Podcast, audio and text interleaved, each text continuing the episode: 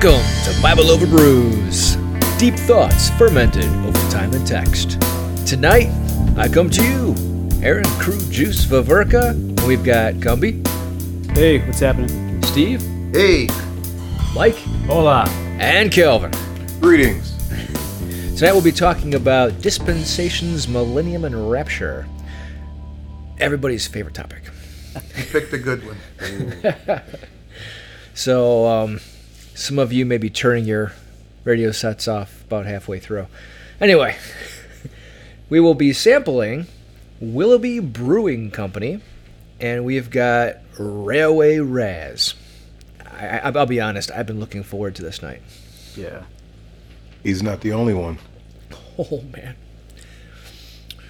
Railway Raz is like, it's one of those beers that is just so well balanced. I love this beer. And it has that's that hint of raspberry that's in there, and the tartness of the raspberry, just a slight tartness, that gives it a really good taste.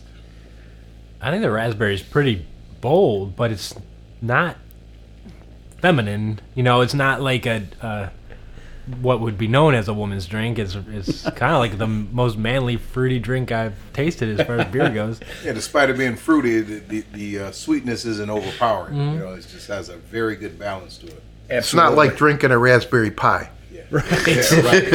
Exactly. Yeah. Well, it might be the first time I've ever heard somebody use manly fruity drink. I know. Well, last week or last podcast, I wasn't a huge fan of the fruit in the beer. Okay. This is, I feel. Yeah, this is a better balance. Yeah. No, this is not a Kenny G CD kind of beer. You know, it's not that. Don't worry. How exactly does that go? How a few bars. No, it's I've accidentally discovered Willoughby Brewing Company over at Town Hall, through their peanut butter cup porter, which will be our second beer tonight later on. Which is heaven. Oh, in a bottle. Kingdom in a cup. But actually, yesterday I did the creme brulee coffee. That one's very good. Ooh. And that was really good. Yeah, that's if you like good. That peanut butter cup, that's a nice second choice. Yeah, my wife and I actually went out there for dinner one night, and I think I had one of their flatbread pizzas, and I think my wife had spaghetti. But that was one of the beers that we had, and it was excellent. Aaron, when you poured this, I noticed the first cup had a lot of foam, but mine doesn't taste very carbonated. Do you think pouring, you know, kind of like got some of the carbonation out in the first one? Nah, I mean, this is just one of those beers that's not quite as carbonated, but I don't know. It's so well balanced. It's fruity. It's smooth. It's almost like, well, it's more or less a lager, but it's delicious. Very good. It could be because it's a growler too that we took it out of, and the growler was poured yesterday. That could be. So it's settled. Yeah. But fun place over in Willoughby. It's got really good food, really good beers. Yeah, I highly recommend going out there and just hanging out and having a good time. Go on Wednesdays because it's $3 pint night. Ooh. Nice. I now have a goal for my vacation. Maybe we can have a Bob session there one time. Yeah, oh, that'd be great. That would be great. We'll have to talk to the owner. But they do have a band playing in the background. Do they? Yeah. They had a 60s band playing last night. It was decent. They're playing really Beatles, so cool. and a lot of the old time classics, you know. They're really good too. We sat around and had some good. Kelvin brought some really, really good stuff. He brought some smoked salmon and wings and all kinds of just awesome stuff. And I brought pretzels. Mike brought a bunch of snacks. So we're filled up. Yes, we are. And those wings are really good. And Calvin, you gave me some competition, buddy. Don't take it personal. No, I don't take it personal. You guys are looking a little lean from the last one. Well, I wish that was the case. Yeah. Actually, I consider it a privilege to be able to when you have somebody's great food, it's a privilege to eat that. Thank you very much. I'm glad you gentlemen enjoyed it. Pleasure bringing it. You are a smoke master. Wait till you see the bill, Steve. What's that? I said, wait till you see the bill. That's true. You won't be that privileged. All right. Hey, the check's in the mail. Yep. Well, he might be the first one raptured tonight. Ooh. That could happen, Ken. Ouch. We'll use that as, we'll use that as the segue. So we're talking about dispensationalism and her children, the rapture and the millennial reign. So, anybody, what are your thoughts on dispensationalism? The room just got quiet. It got quiet because I never really got my head around it to really understand exactly what it was. It's early in my Christian walk, I went through a study through it, but it was very confusing to me. So I just kind of never really delved into it really heavily. It's actually a great evangelical definition of it, isn't it? Yeah. That was confusing, but we got through it. That sums up so many people's view of it, I think. Well, exactly. But I think since I've been with you guys and things have happened to me to where now I really dig into what's being taught and preached and spoken from our pulpits and from our radio heroes, who we listen to, for all those years, and to realize that, some of them, although they're all wonderful and nice and make you feel good and all this, but really deep down, when it comes down to what they're really actually saying, is it's really not true. Yeah. When you actually delve into it and really hone in and put the microscope to it all, and that's kind of, this is another one of those cases where we're kind of led down a little happy trail. If I could add something to that, I also like to say it seems to be one of those topics when you initially get into it, unless you're going to pursue it with deep intentions, if you just stay on the surface, as you get older and you look back, you really have to wonder, is it structured like that? So you don't understand it. Mm. That's a very interesting point. That's a very interesting point. I've thought that too. Yeah, the more I research it, the more I study it. Yeah, it's because as you grow, you get back, why does it have to be so convoluted? Yeah, I mean, if in the body of Christ, it seems to have caused more division, I think, than than the opposite. Really, I would agree. It's not unifying. Yeah, I would agree. Very non-unifying, because it kind of divides the sides. And if you aren't of one ilk, you are therefore just kind of looked down upon, shunned, exactly. Well, to give you a paragraph, each dispensation is marked by a cycle. God reveals himself and his truth to humanity in a new way. Humanity is held responsible to conform to that revelation. Humanity rebels and fails the test. God judges humanity and introduces a new period of probation under a new administration. Ultimately, dispensationalism demonstrates the progress of God's revelation to man and God's sovereignty through history. That's just one paragraph from Wikipedia. So essentially, we get saved over and over and over again. We disobey, therefore we get punished, and therefore then we're restored, and we go through this cycle over and over and over. I mean, the idea behind dispensationalism is that there's different quote-unquote dispensations, and that there's seven, I believe, that supposedly took place. And that each one, man has failed, and so God brings about a new trial, a new dispensation, to try to bring mankind back under his wing again. It's actually, here, I'll sum it up. Once again, I'm going to use the masterful Wikipedia again. We've got the first, which is innocence. Adam under probation prior to the fall ends with expulsion from the Garden of Eden. Some refer to this period as the Adamic period, or the dispensation of Adamic covenant or Adamic law. The next would be conscience, from the fall to the great flood, ends with the worldwide deluge. Human government, after the great flood, humanity responsible to enact the death penalty, ends with the dispersion at the Tower of Babel. Some use the term Noahide law in reference to this period of dispensation. Conspiracy theorists, perk your ears up. Promise from Abraham to Moses ends with the refusal to enter Canaan and the 40 years of unbelief in the wilderness. Some use the terms Abrahamic or Abrahamic covenant in reference to this period of dispensation. Law, from Moses to the crucifixion of Jesus Christ, ends with the scattering of Israel in AD 70. Some use the term Mosaic law in reference to this period of dispensation. Grace, from the cross to the rapture of the church. The rapture is followed by the wrath of God, comprising the Great Tribulation. Some use the terms Age of Grace or the Church Age for this dispensation. And finally, Millennial Kingdom, a 1,000-year reign of Christ on earth centered in Jerusalem, ends with God's judgment on the final rebellion. Okay, now it's perfectly clear, right? Clear as mud.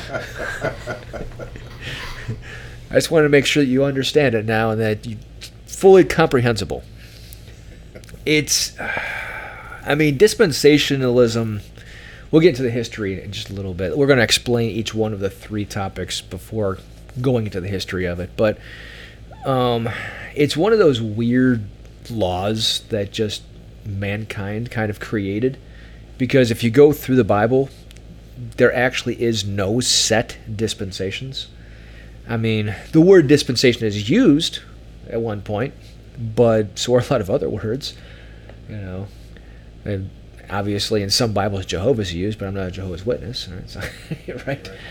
You know, I go on and on and on with that.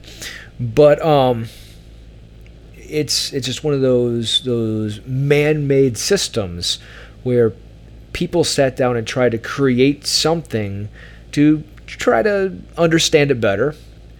But I think more or less muddied the waters. Any thoughts on that? Well,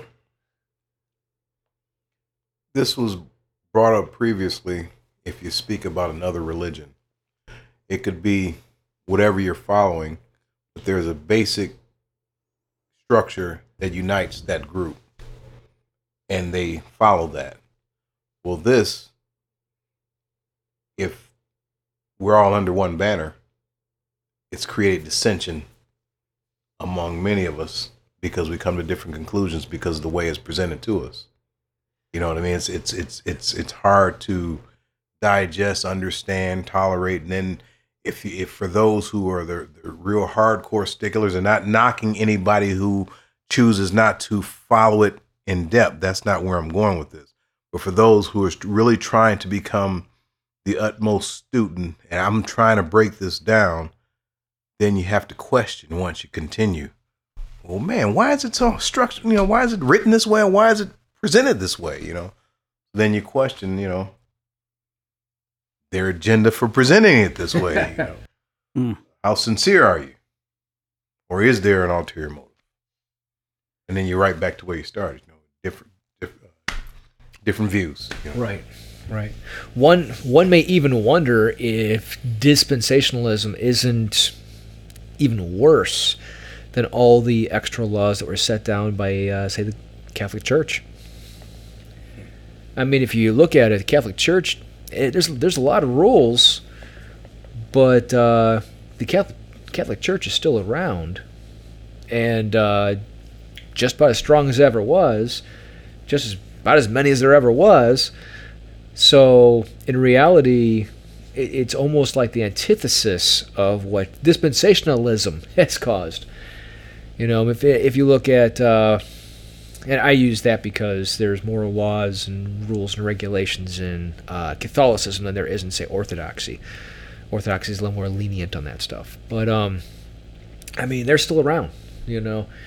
They're still going strong. Whereas dispensationalism has given birth to who knows how many denominations now. How many? Well, it has been very lucrative for a few people, though. Mm-hmm. Right? Yeah, it's true. Left Behind series and right. Leave Kirk Cameron out of this, okay? but actually, it's really strange because I'm actually involved in. As you guys probably know, that I'm leading a movement of 60 days praying for the nations. Which is admirable. One of the nations that we prayed for, that was prayed for this week, was it was a predominantly Christian nation, mainly because of the efforts of a particular denomination. But however, it's caused a huge nominalism, I guess, basically among the people because of a wealth and prosperity gospel that was preached to them in a very not so wealthy country that's very deals with poverty and deals with starvation and just the resources really are not there to make anybody wealthy. So it causes a lot of confusion, and that's one of the things that was on the prayer request, that to pray against that because of well-meaning intended people, however, in wrong context. How dare you, Steve, trying to take everybody's Lamborghinis away. Well, they're lucky if they even have a bicycle, let alone a Lamborghini. Only because their faith isn't high enough. I understand that. Neither is mine. Yeah, you know what rubs me wrong about dispensationalism and that whole... In the big picture, for me, it leaves a lot of gray areas with under the umbrella of Christianity. And when there's a lot of gray area, I hate to bring up the word, but I'm going to bring up the word. Things can get political, and people will use certain aspects of quote-unquote Christianity and politicize it and, you know, and go on these conquests or have wars and all of these different theologies somehow always seem to match up just right to back things up. So it's hard for me to really separate a lot of the thoughts, a lot of the ideas of dispensationalism and not be it political anymore. I see so much of it playing out. Well, I'll throw a big wrench in this right now, just with our nation alone. And many Christians believe that we are a Christian nation. We are not a Christian nation. We are a republic.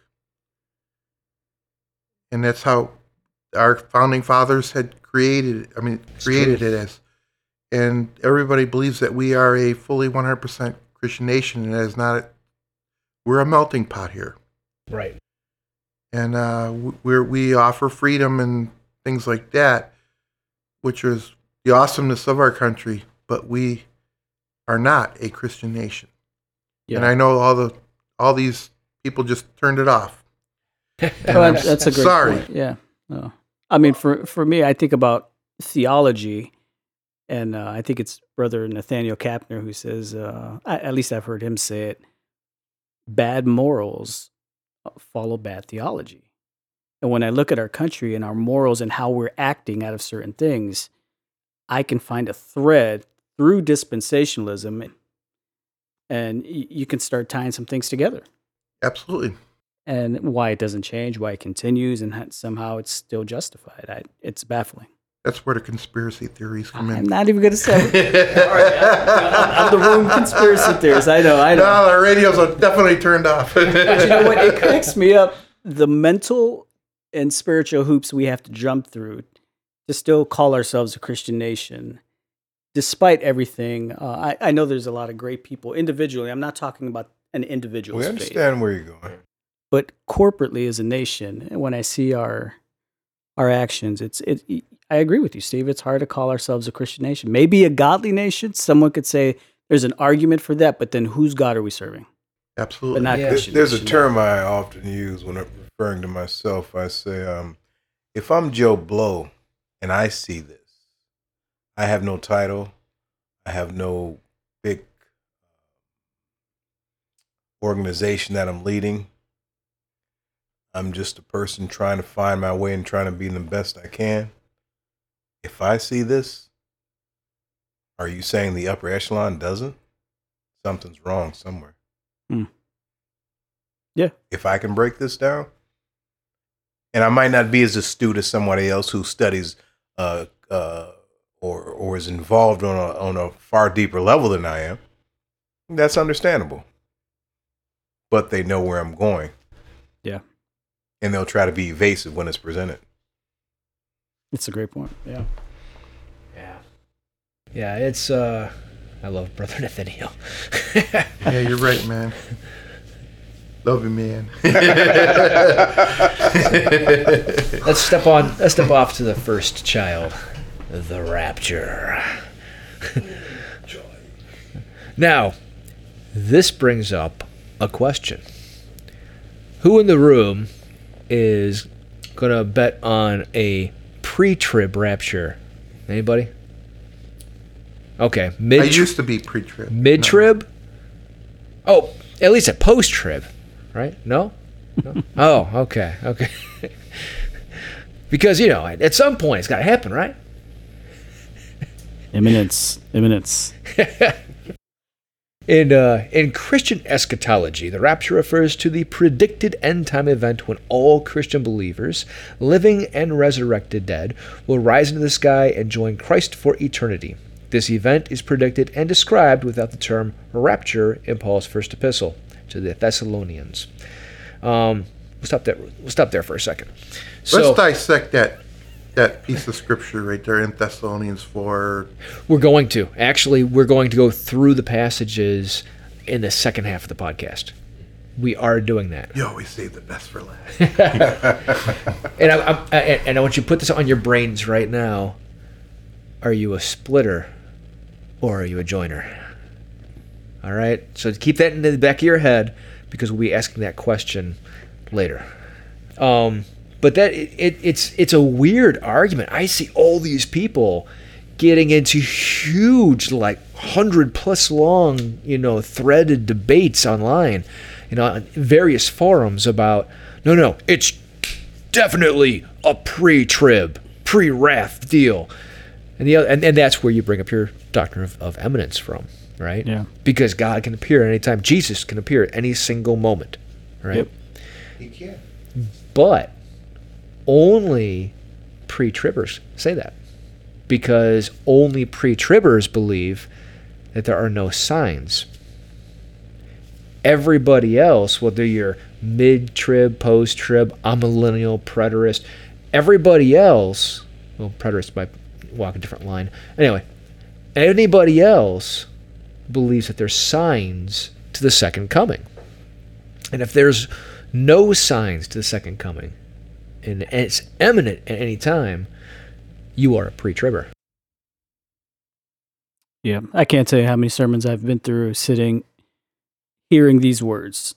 Before we leave this service, you can come back right now at the sound of a trumpet. And that's why I want to take up this last offering. A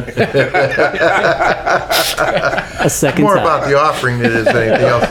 But I think one of the things, if you look at the nature of God, who He is, and as Yahweh, He can do anything. No argument. And there's no argument with that. And to appear at any given moment can happen at any given moment, but doesn't make it mean that this sign of His appearance would be a certain thing. But now, are you applying that to the coming wrath, okay, and us getting raptured out before that, or are you talking about the second coming? Because that defines whether you're a pre-tribber or whether you're an amillennialist. Because if you're an amillennialist, when He comes back, it's the second coming. That's it. It's all done. If you are a pre-tribber, then you are getting pulled out at that point, and then the wrath takes place and all those heathen Gentile scum that didn't believe, Well, the other thing I have to say to that is that so rough. Actually, if you look at how God is operated, I mean, He's the same in the Old Testament as He is in the New Testament. If you look at that, and nothing comes easy, and that is probably the easiest way out that you could ever think about. As long as I believe in Jesus and make Him Yahweh, I'm taken care of, and I'm going to be blinked out of here, and I don't have to put up with this life no more. And if that was the case, then why would God go through all the things that He went through when all He had to do was just blink and it was over? We're glad to see you are invested in the millennial fire insurance. What I'm trying to say is that the fire insurance thing, which I can't stand, you know. So I mean, the thing is to realize is that God builds character in our life. I'm digesting this. So you're getting a big, huge outward version of all this, and I don't know what I believe right now, to be really straight up and honest with you. And I, you know what? I think a lot of stuff is a lot of hogwash, personally. But that's honest. Thanks. That's good. Yeah. That's and I agree with that. Now, I don't think God put me on this earth to just pull me right out of here in a blink of an eye and that's it, you know, because you know what? I'm here for a purpose and a reason, and that's what He brought me here for, and that for that reason. And how that works out. And I also believe that the kingdom of heaven they talk about is right here, because it's in a realm that we don't see. It's in the air around us that we don't see. And as they say, when you pull that envelope over and look at that spiritual realm that's on that other, as they call that fourth and fifth, sixth dimension that's out there, that's more believable. To realize that He, as they say, you know, there's dimensions that are talked about, this new heaven and earth that's going to come down. To realize that it's and when you look at the size of that, it's not a really huge area, and something has to fit in all that. And it's not like five people are going to be there or whatever, but it's everybody who has believed in Yahweh, has accepted Him as their Lord, and been let Him lead their life. And you know what? In that other realm, it fits. That's a good point. Very good point. Didn't somebody in the New Testament say, "Behold, the kingdom of heaven is among you"? Right. That's absolutely right. Yeah. Got his name. Doggone it. It's the beer. Well, that's why I don't commit, because I think, you know, the more I research and kind of venture off from the beaten path, I feel like the more I feel at ease with not knowing for sure. So being non-committal to any of these labels, I feel that's where I'm most comfortable. For example, I could foresee half the people being removed from the earth before catastrophe happens. But not that catastrophe didn't take them from the earth, like a nuclear bomb, you know, but the fact that they didn't suffer the repercussions of that, you know, and we don't know the plan. So I could see all being right. I could see none of them being right. I can see like, I'm just waiting. 'Cause I think God meets us, you know, when He went to the cross and He rose again and saints rose again. And, you know, your time is your time. God's time is God's time. And we all probably have a time with God. You know, if we die before He comes back, I don't believe we wait, you know, we're there in heaven, you know, so that's just my little soapbox. No, that's good. It's a very good point. Yeah. Yeah. No, that's true. That's true. And it has to be okay to say that, yeah, we just don't have the answer. Not for sure. I admire the fact that everybody's, or as a group, we don't have a problem stepping out of the box, maybe from a traditional standpoint. I think that's what's wrong with many of us. We feel that, well, I don't want to be looked at funny. I don't want to feel that I'm not going along with the group. Yeah, you're trying to be the best you can be as you learn, as you grow, as you polish yourself. So as you feel your way, it's just like a baby walking. Mm-hmm. You're studying, and you're not going to finish studying until you pass on. You know, that's the way it should be. Yeah. And I'm not a lemming. You're not a lemming. Let's not go too far.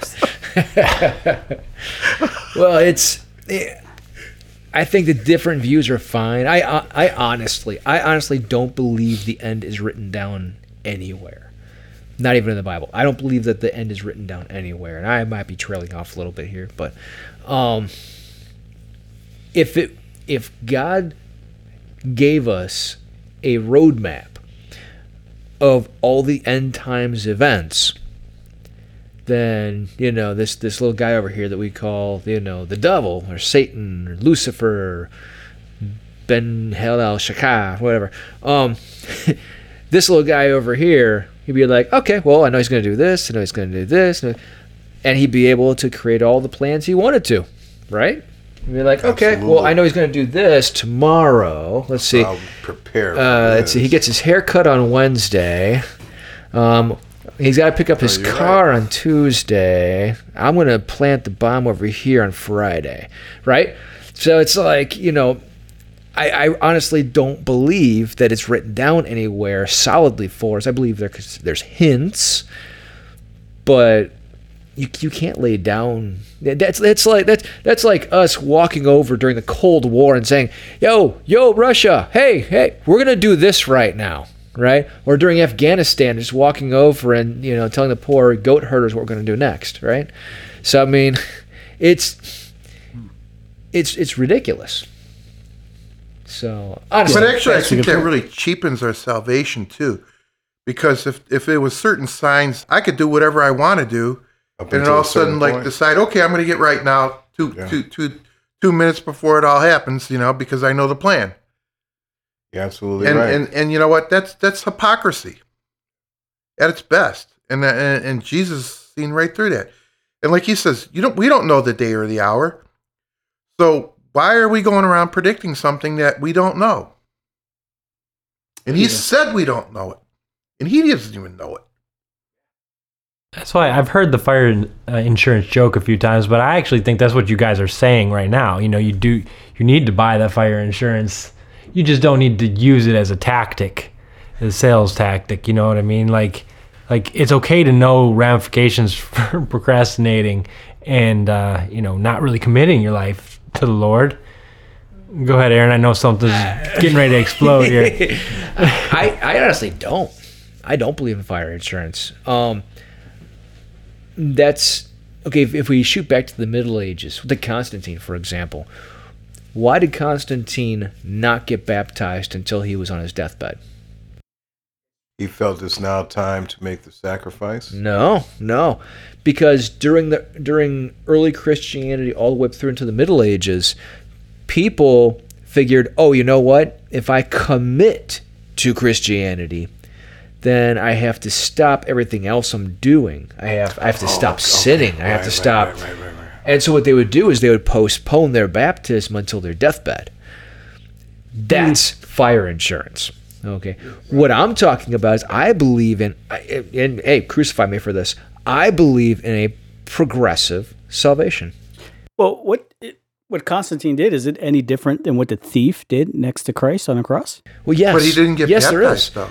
Because, but the thief on the cross, he had an excuse. He didn't know the Savior until he was on the cross next to him. I see what you're saying, yeah.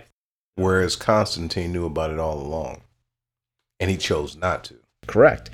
And that was a common practice. Right. It wasn't just him. It was actually a very common practice. Because he liked his sin. Right. And you're not responsible until you get baptized. So, and I do believe in a progressive Christianity. Like I was saying last time, like martial arts. Yeah, I'm going to start martial arts now. Doesn't mean I'm a good martial artist, just means I'm committed to martial arts. So yeah, I am a martial artist, but I'm not a good martial artist, right? I can't even do a head kick when I start. I can't do anything, squat. I can barely get a stance right? So I do believe in a progressive salvation, because you should get better at your faith throughout your life. Your life should get better, your walk should get better, your faith should get better. You should know what you believe throughout your life as you progress in your spiritual journey. So I do believe in a progressive salvation, working your salvation out with fear and trembling. Yeah, and I agree. That's not what I mean by fire insurance. And waiting till the last minute, you can't even buy insurance if you're on your deathbed, because who in their right mind is going to insure you for that? Hey, my house is on fire. Can I buy fire insurance? No, it's not working like that. You mean that they're not selling it for moral reasons? Right. So there could be an app for that. But the scriptures that even back up with what you're saying, though, Aaron, are, when even Paul says that you should work out your salvation with fear and trembling, and it is a progress. Because if it wasn't a progress, and if you made your commitment to Christ, then you would immediately be perfect. Right. And God didn't make it that way. And so it is a lifestyle. It is decisions that you make, and you make many poor decisions as you progress. But as you learn from those decisions, because a lot of those decisions have repercussions, and they have consequences. If I could add something to that, too. Please. Here's a good example. We don't even go the martial art route. You as a father, me as a father, we've been knowing each other a long time. Long time. From your first child to the one that you have now. Oh, this is going to be a hard one. Have you not progressed tremendously as a father? Have you evolved tremendously? Yes, I have. To me, that's the walk in faith. That's the polish. That's to analyze your views and say, I don't want my children to do some of the same mistakes that I did, and I want them to have a stronger structure from the wisdom. The same with me, you know. So that's a great point. I think there's some stories I think Calvin wants to tell. I know, we leave it that. But even Sunday when we had that conversation with your daughter, Aaron. Yeah. And she was like, she looked so surprised, wow. You know, this guy's saying the same thing my dad says. Yeah, right. You know, right. But you know what? It was neat to see her really understand it. You know, you were saying the same thing. I was talking like her dad. Okay. You know, to her, but just talking about general things in life up with her. You know, and she was just so. But it was kind of, it validated him very much so. But what happened with it was that she realized that all of a sudden she realized life is just not an easy thing, and that what appears to be good is not always good. And she was surprised by that. And so I mean it was a really neat conversation that we had with her to realize that wow. And it was I walked away with it and I thought, what did I just say? Exactly. But, you know, it's but I said, but I just seen it in her. It was the light bulb just started going off. Absolutely. Which is really, I mean, that's what we're here for, to help our young people, to help others, to help them grow. It's because she has to work out her salvation. Yeah. You know, it's something we have to do each by ourselves. And I think what these things that we're talking about today, I think they cheapen that. It's good for kids too, because sometimes they think, at least I know with my kids, they're I hope somebody else is thinking like you, Dad, because I don't want to just think you're crazy, man. You know, does Aaron talk about that? Yeah. Oh, okay. Or does Steve think that way? Too. Yeah, he thinks that way. We might not all agree on everything, or we're figuring things out, but I'm not the only one out there thinking these things. Right. And it's a safe place to kind of work these thoughts out.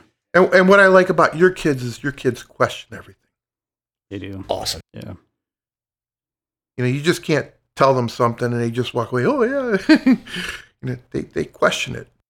But you know what's important, too? It's important for you to let them know that it's okay to question. Sure.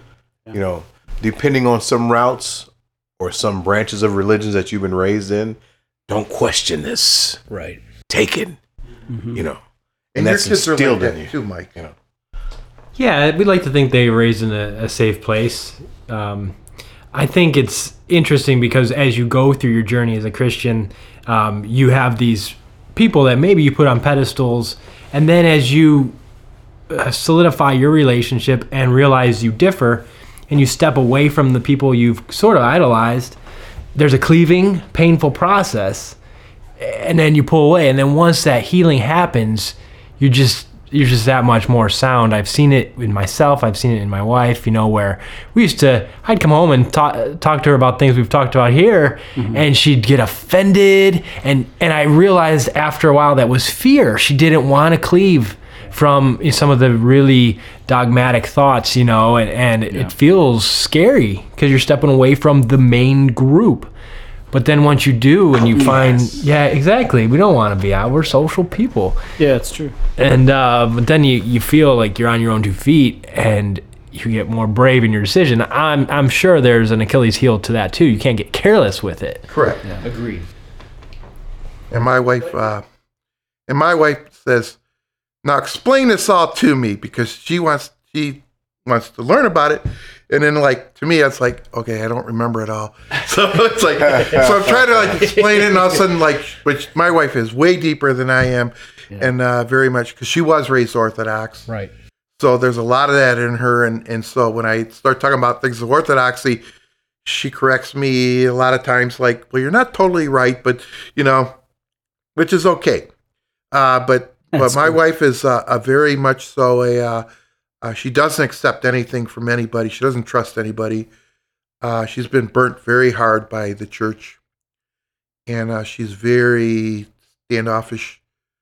But you just can't say anything. And that's how she got saved. Because we went to a Bible study and she didn't believe him. And so she stayed up all night and pulled her Bible out and determined that what this teacher had taught was correct. And she gave in to Christ. And she read a little, itty bitty little small print Bible and stayed up all night and read it. You don't have to go into great detail, but can I just ask, what is her belief on the rapture? Did she believe in the rapture or any? I think we're not sure yet. Okay. Fair enough. We wore in that direction because of the teachings and things that we've kind of went under. Which is very much, the Orthodox Church doesn't believe in the rapture. No. Excellent point. So that was kind of like that was one of those things where she's kind of really wrestled with it. And then she kind of went out of that realm and totally went the evangelical realm. Yeah. And now she's kind of, she's sort of circling back to the Orthodox thought process a little bit. But she's kind of, because of some of the things that happened to her through the Orthodox Church, she's still a little bit. She doesn't. There's a fight going on right now with all this. Yeah, that's a great point. I can add yours that no church that's over 500 years old believes in a rapture. Yeah, so. It's not there. No, it's literally a newer movement within over the last 200 years. It's well the 1800s. 1812. Yeah, to be precise. But to me, it's the cheap way out. And I only asked that about your wife. I didn't want to dig too deep into that because fine. Yeah. My wife, she grew up in a pastor's family, Evangelical Assemblies of God, and they were born and bred knowing all of that doctrine, and from a little child. And I can even relate to this. We remember all of these teachings, all of these movies that were downright scary and abusive to little kids, right. About being taken away from your parents or being on a swing. Your mommy's pushing you. All of a sudden you look back and no one's there, or the kid's gone, or being on an airplane and then the plane's going down because the pilot went up to Jesus. Absolutely right. All of these crazy things I remember watching. And my wife, you know, was raised with the same teachings, and it's fear indoctrinating. Mm-hmm. To go back to our indoctrination word, but it really is. Thank you, Mike. And I'm not saying that this is anybody's agenda or anything, but if you're looking to control a group mind, excellent way to do it. Via dispensationalism, it's a great way to do it. Yeah, and you're right about the media, Hollywood, Because it wasn't just the Left Behind series, which... Oh my gosh, remember Distant Thunder, A Thief in a Night? Right. Mm-hmm. But not only that, it's even now... Remember those, Mike? Never heard of them. Oh my gosh. These were back in the 70s. Yeah, you can watch them on YouTube. Yeah. But it never stopped. I mean, Nicolas Cage did a Left Behind movie. Yeah. But not only that, if you... Even up till now, HBO has a whole series running. It's in its third season called The Leftovers. It's all about the people who were left over after the rapture, and it tells their story. Yeah, that's completely secular, and even they're cashing in on it. Yeah. So, Steve, I want to say something. When you said there's a fight, you know, when you're speaking of your wife, how the fight's going on a little bit. I always think the fight is good. The fight is good because that means you're not dormant. And my wife's not the person where you just can't just dupe her over. Because she will just grab a hold of it like a bulldog on a piece of leather, man. You're still searching. Sorry, dear. Don't mean it. That wasn't meant bad. Descriptive. I understand. No, I understand totally. Warriors are forged in the fires of adversity. Exactly. I wrote that a long time ago. But, you know, that's a trait that she has that I've kind of taken up, too, to realize that you just don't accept things as they're given to you. Yeah. And you got to put some fact behind it. And you got to put research about it. And she's kind of taught me that. That's great. My wife never truly, truly believed in it too. It took me a long time in our marriage to finally realize that about her until we actually had the talk about it. She's like, oh yeah, I never really believed that anyway. And I was just blown away. I'm like, well, it's true. You know, because at the time I remember... A lot of Hagee books around and Copeland, but Hagee is like the next level father right now of dispensationalism. And I love the Brother Nathaniel Kappner. He's the biggest pusher of this right now. I mean, he's quite the salesman. And I would just remember being blown away, thinking, "Well, wait a minute, you were a pastor's daughter, and you're telling me you don't believe this? No, you know, women seem to be ahead of the guys a little bit." Generally, they are. Yeah, that's true. I'm still trying to pull my wife out of it, but and the rapture is supposed to have specific attributes. So, like the tribulation begins the latter half of which is called the Great Tribulation. The Antichrist begins his cruel reign in the middle of the 7 years. He prescribes Jewish worship at the temple. Terrible judgments fall on the earth. A remnant of Israel, 144,000, believes in Jesus as the Messiah and preaches the gospel of the kingdom. Through their witness, a multitude of Gentiles are saved. Toward the end, a number of military battles take place, leading up to the Battle of Armageddon. And that's that really encapsulates. The idea of what the rapture entails, the events around the rapture. So, yeah, and again, if there's any political motivations anywhere, that's some really good doctrine to go by. Yeah, I'm just saying, I'm just throwing that out there. Do what you want with it. Well, here's a quote from one of the rapture-ready type of. You know, propaganda. At the end of this 7-year period, dispensationalists teach Christ, together with the church, returns in glory and destroys his enemies. The vast majority of Israelites will be converted. Satan will be bound for 1,000 years. Believers who died during the tribulation and Old Testament saints will be raised and join the church in heaven. Christ will judge the living Gentiles. The quote-unquote goats will be cast into hell. The quote-unquote sheep and the believing Jews still living will enter the millennium in their natural bodies. They will marry, reproduce, and die. The resurrection believers will live in the heavenly Jerusalem, hovering above the earthly Jerusalem.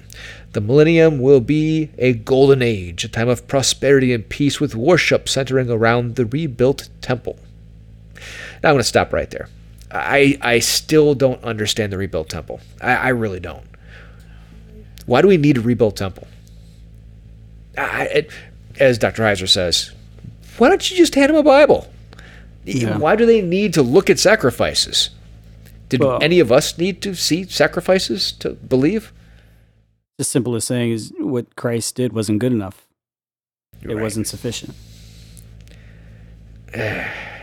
Right. I mean, that's kind of blunt, but if we still need the temple, so we're not the temple, and we still need sacrifice. So you're looking at a building as a...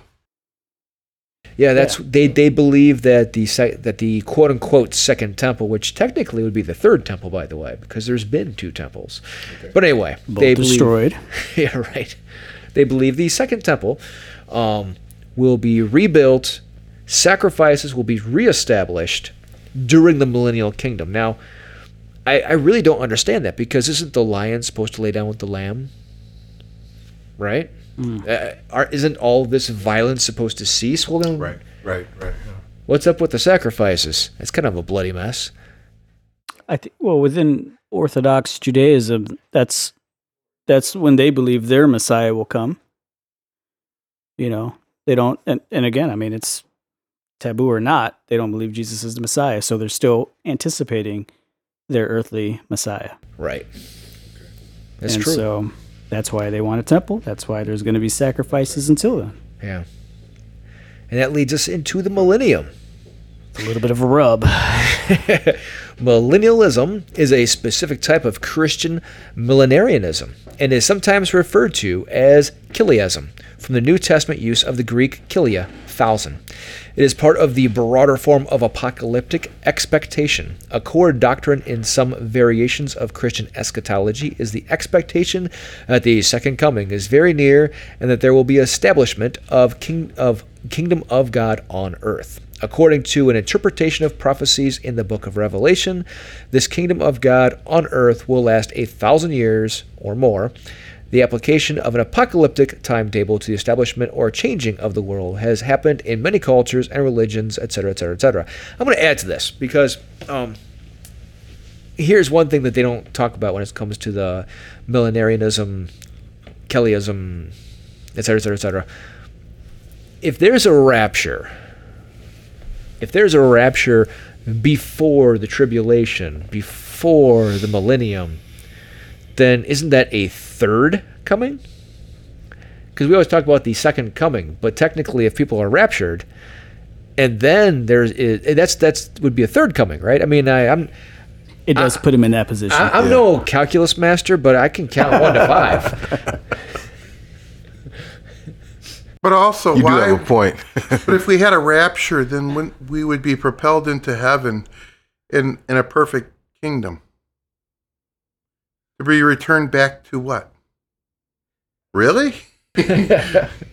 No, I want to stay here. If I'm going there, I want to stay there around where Jesus is, you know? I don't want to come back here. Yeah. You're right. Well, and again, the whole idea of it really, really seems to just chip away at the work of Christ, the work he did here. Right. And the work we're supposed to model our lives after to do on earth. It negates that responsibility. Yeah. Yeah, we're going to touch on that in the second half too, because there's ramifications of this teaching that go much deeper and hurt the church in many, many ways. But we'll touch on that in the second half coming up here shortly. I know Cleveland, as a city, was kind of duped by the second coming, because we thought that was LeBron finally coming back from Miami. But, sorry, that's the. Yeah, but lightning can strike twice. Talk about it. He's going to come a third time, and we're going to take that gold again. That's right. We're not complaining about it. So it'll be a three-peat. So here's where it gets interesting. Let's go over the history of dispensationalism. And I think that one of the things that really pushes the idea of dispensationalism forward is because people actually don't understand the history of it. People always think, oh, it's been taught since the beginning. And it hasn't. It's actually only been the last 200 years. So let's go over this real quick. I'm going to read off this. John Nelson Darby learned of the idea of a quote-unquote rapture from Edwin Irving, a minister that founded the Catholic Apostolic Church, where he was so successful that they built a larger church to house his growing congregation. It wasn't long, however, before his parishioners began to wane with his increasing emphasis on end times messages. Does this sound familiar? Just a tad. Okay. No. I know a few pastors. Just a tad. It was in 1826. He was the center of a school of the prophets, quote unquote, which echoes the early, during David's time, there was a school of the prophets in the Old Testament, which published the Morning Watch, or Quarterly Journal of Prophecy, periodically from 1829 to 1833. In 1828, his doctrine of the Incarnation opened a roused opposition for its denigration of the human side of Christ's nature. Once again, that echoes back to the councils. His Christ's human side. Geez, where have we heard that before? Wasn't that part of the apostasies in the early church? Yeah, Jesus wasn't really human. Right? It almost sounds like Jehovah's Witness. It goes through and through and through. That's true. I mean, back then, immediately identified as heresy. Right. Today, not so much. Make a good book. Right. Once again, once you get away from the councils. Anyway, after a similar work by him appeared in 1830, he was charged in ecclesiastical courts with maintaining the sinfulness of Christ's humanity, quote unquote. Despite his protest that he had been misinterpreted, he was excommunicated by the London Presbytery, and in 1833 he was deposed from his ministry by the Church of Scotland. Now this is where it gets interesting. Enter Scofield. During this period, he also came under the influence of a Dallas Presbyterian minister who had imbibed the dispensationalist teachings of John Nelson Darby and the Plymouth Brethren. In 1888, Scofield wrote his own book about dispensationalism, Rightly Dividing the Word of Truth, which catapulted him into the ranks of the doctrine's foremost apologists. This is where it gets really, really interesting, and this is where the course of Western theology changed across predominantly America. At the invitation of D.L. Moody himself, that name sounds familiar, Scofield resigned his Dallas pastorate in 1895 and moved to Northfield, Massachusetts, to become pastor of a congregational church there and assist in managing the annual Northfield Bible Conference, and eventually became the president of the Northfield Bible Training School. Feeling called to produce a reference Bible that would embody all of the dispensationalist and higher life emphasis of the Bible Conference movement, Scofield resigned from his other duties in 1903 and turned his attention full-time to his project. The Scofield Reference Bible was published in 1909 by Oxford University Press, and it, in various revised versions, became a fixture within conservative Protestant circles, eventually selling more than 2 million copies. I almost choked on that word. It was often joked that its readers had a difficult time separating the biblical text from the volume's copious notes. Scofield continued on as a popular speaker, and in 1914, with his protege Lewis Sperry Chafer, founded the Philadelphia School of the Bible. So this is where we find ourselves today, because how many people know somebody who has a Scofield Reference Bible? Actually, I have one. I have one. I have one. So right there, at least two-thirds of us. You never had one? Really? I don't know. Now I know people that have them, but like Gumby. Oh, are you kidding me? Yeah, I didn't know there were other ones out there. Right? Yeah. So, right there. I mean, what is Greek? What is Hebrew? What is that? Who needs Hebrew if I have a Scofield Bible? Yep. I mean, that tells you everything you need to know. I'll spare listeners my little song about Scofield's nose. I did it last time. It is so true. I mean, there was so many of his notes in there now, and I won't say the P word again because I already said political, so I won't say it again. But it did a lot of different things to Christianity here in the West. Yeah, I agree. I mean, most churches in the West that are of the Protestant persuasion, it's all about the Scofield Bible. That's really what it boils down to.